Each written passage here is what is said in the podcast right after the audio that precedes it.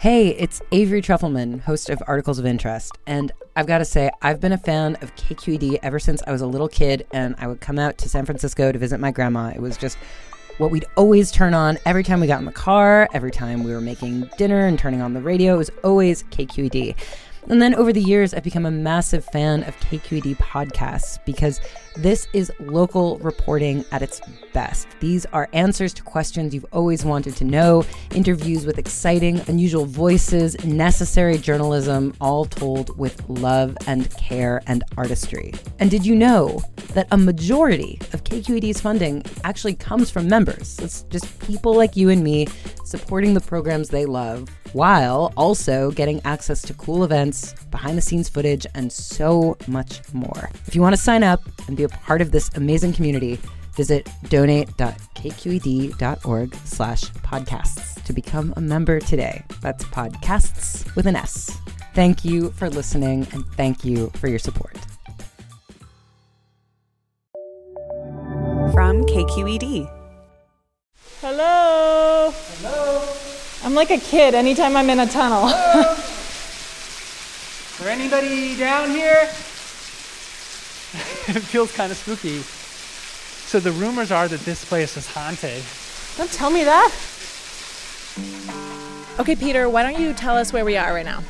We're off Highway 17, nestled deep in the Santa Cruz Mountains. This is just the portal of a tunnel, and then it just disappears into the hillside, into a forest. This dark tunnel was once part of a railroad, an engineering marvel. Its tracks sliced through the mountains and passed through some of the longest tunnels in California. I'm Katrina Schwartz, and this is Bay Curious, where we answer your questions about the Bay Area. Today, reporter Peter Arcuni and I are taking you on the journey of how a cutting edge railroad became mostly crumbling tunnels to nowhere.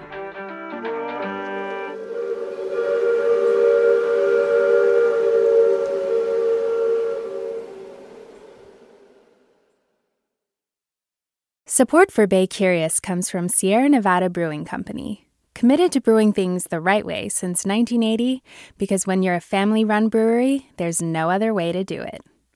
Sierra Nevada Brewing Company, still family owned, operated, and argued over. And be sure to stay tuned through the end of the show so you can play our monthly trivia game for a chance to win some cool prizes. Hey, it's Glynn Washington from Snap Judgment. And if you love what you're hearing, and I know you love what you're hearing, please consider becoming a KQED member. Get special access to cool events, behind the scenes footage, and so much more. Plus, you'll sleep better at night knowing you did your part for the community you depend upon. It's in you. Please be in it. Visit donate.kqed.org slash podcasts to sign up now. That's podcast with an S. Thanks. So, Peter, we're not the only ones intrigued by these tunnels, right? Nope. Turns out there are a lot of folks obsessed with old railroads. Local historian Derek Whaley is one of them. His obsession began in 2012 when he stumbled on a piece of lost history.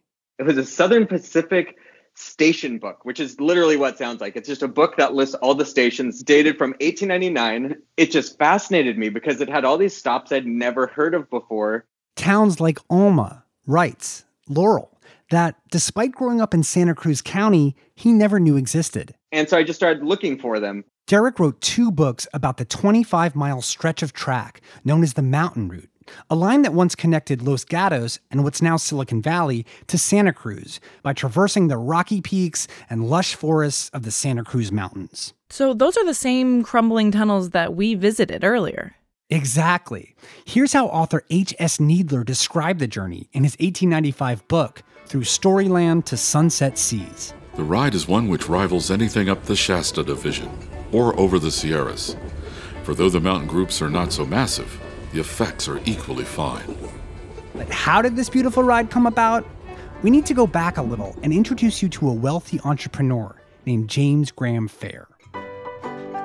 If there's any one person you need to know, it's probably him. Fair, or Slippery Jim as some called him, made his fortune mining silver in the Nevada mountains. And now, Fair wanted into the lucrative railroad game. He had a lot of money, a lot of influence, and a, just a huge vision. Railroads were big business.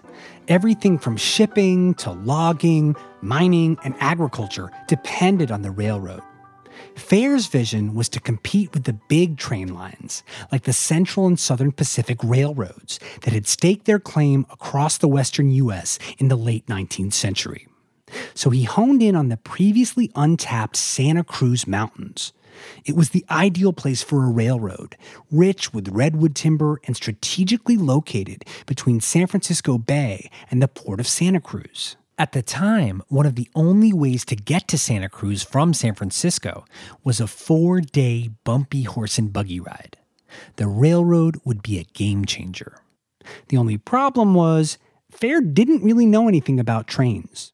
But he also had a bit of a henchman who was kind of the on the ground person that was overseeing daily operations. That guy's name was Alfred Davis, but everyone called him Hog. And he was a interesting guy. Apparently, quite friendly most of the time, but he also had a bit of a attitude when he wanted to. As you might guess from the nickname Hog, he was a big fellow with some serious sideburns, and lucky for Fair, a lot of railroad savvy. Derek says it was an ambitious undertaking. Only the combination of Fair's deep pockets and Davis's know-how gave the route any chance. The Santa Cruz Weekly Sentinel described the ambitious construction in 1879. With its great bores, its powerful bridges, its heavy rails, its easy curves, its expensive right of way, its smell of money from one end of the line to the other, we say nobody else would build this road. Few can do it. Laying the tracks was an engineering challenge. Crews had to build eight tunnels to make it through the mountains. Two stretched over a mile, and one broke the record for the longest railroad tunnel in California. But digging it came at considerable human cost the lives of dozens of Chinese migrant workers. Inseparable from the story of California's railroads is the exploitation of Chinese migrants, who often did the most dangerous jobs for a fraction of what white laborers were paid. For every mile of track laid in Santa Cruz County between 1875 and 1880, one Chinese worker died.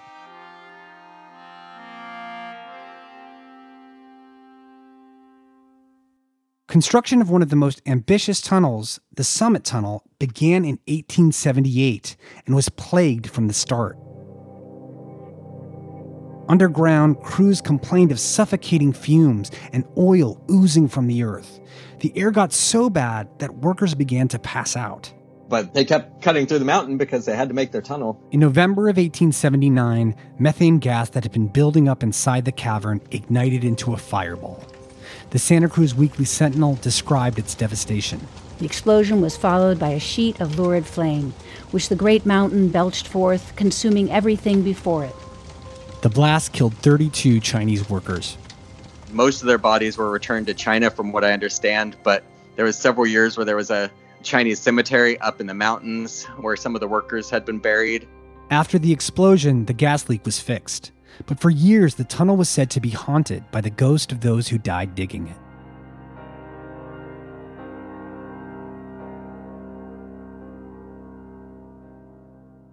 In May of 1880, the South Pacific Coast Railroad opened for business. And despite the ghastly toll leading up to the debut, it was an overnight success. Traveling at speeds up to 70 miles per hour, passengers could now get from Alameda to the Santa Cruz Boardwalk in just under four hours.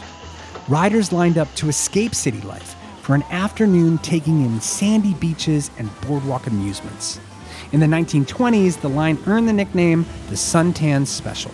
Especially during the summer, it would bring tourists from all over the Bay Area, thousands of people on busy days. For others, the pristine wilderness and fresh air of the Santa Cruz Mountains was the main draw. Sunset Magazine rhapsodized about the region's natural beauty in 1904. Within 20 minutes, one can bury oneself in the redwood forests of the Santa Cruz range of mountains. Her innumerable glens and shade retreats invite the mind to relaxation and the body to healthy repose.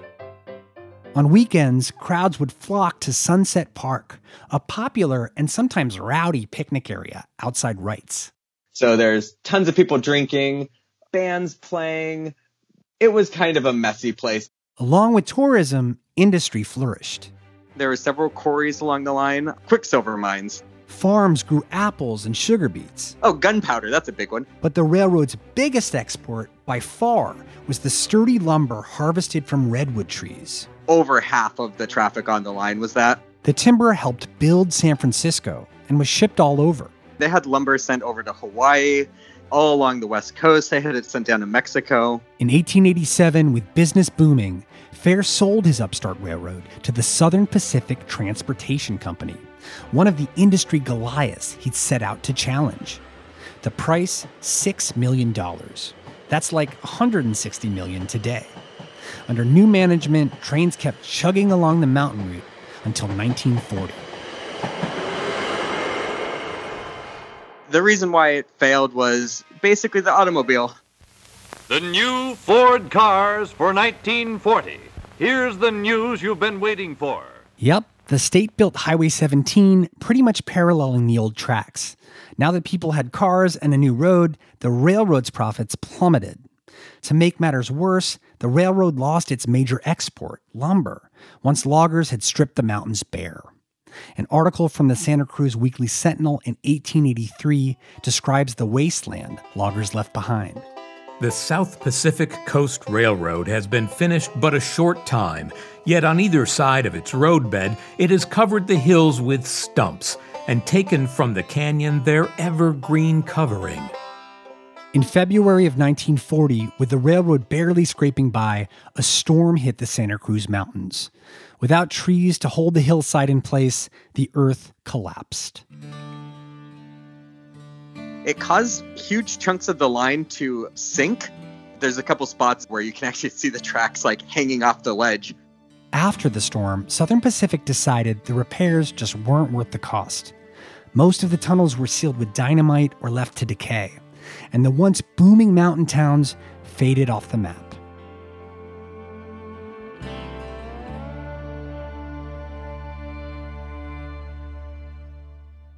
But this isn't where the story of the mountain route ends. The final stretch of track between Felton and the Santa Cruz Boardwalk survived the storm. These days, a company even runs trains on the weekends for tourists. Ironically, as traffic on Highway 17 has picked up over the years, people are talking about reviving the old railroad. So almost every feasibility study has said that yes, a route to the mountains is a good idea, and the current existing route is probably the most logical one. Some communities have pushed back, arguing that a commuter train would spoil Santa Cruz's identity as a locals only beach town. The truth of the matter today is Santa Cruz already is all those things that people are afraid it was going to become. They may pretend that it's not, but we're basically a satellite community of Silicon Valley these days. So, will a train ever run those old rails again? My wish and my dream is, of course, that it would, but I'm not super hopeful I'm ever going to see it in my lifetime. Today, the San Jose Water Company owns most of the land surrounding the old tunnels. But some of the portals can still be glimpsed from narrow mountain roads off Highway 17.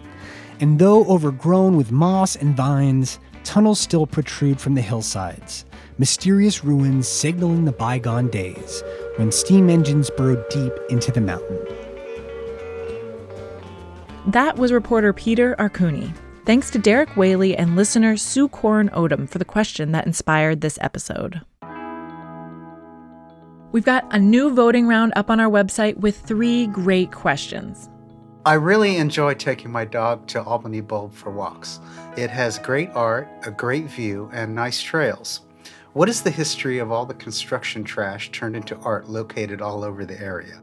Is the Concord Naval Weapons Station operational at all? And if so, what is the function of the station? What's with the shipwreck in the mudflats of Radke Martinez Regional Shoreline Park? I heard that the captain purposely beached it there because he wanted to retire. We need your help to decide what to report next. Go to baycurious.org to cast your vote. Bay Curious is produced by Suzie Racho, Katie McMurran, and me, Katrina Schwartz. Our show is made at member supported KQED in San Francisco. See you next week.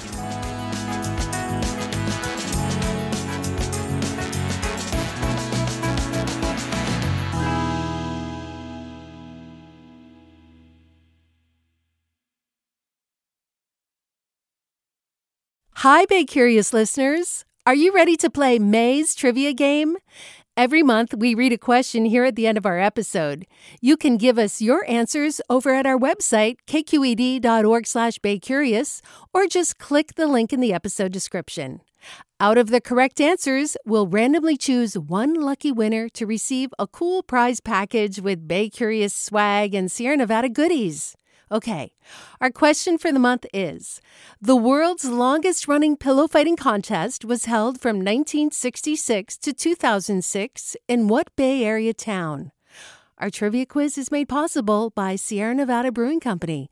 Good luck! Hi there, I'm Rund Abdelfatah from Throughline. If you're listening to this podcast, you know that KQED produces exceptional storytelling that keeps you informed, inspired, and entertained. Their podcasts cover issues from your neighborhood to the entire country and everything in between. Support this work today.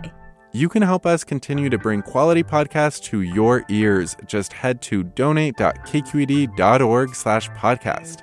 That's donate.kqed.org slash podcast.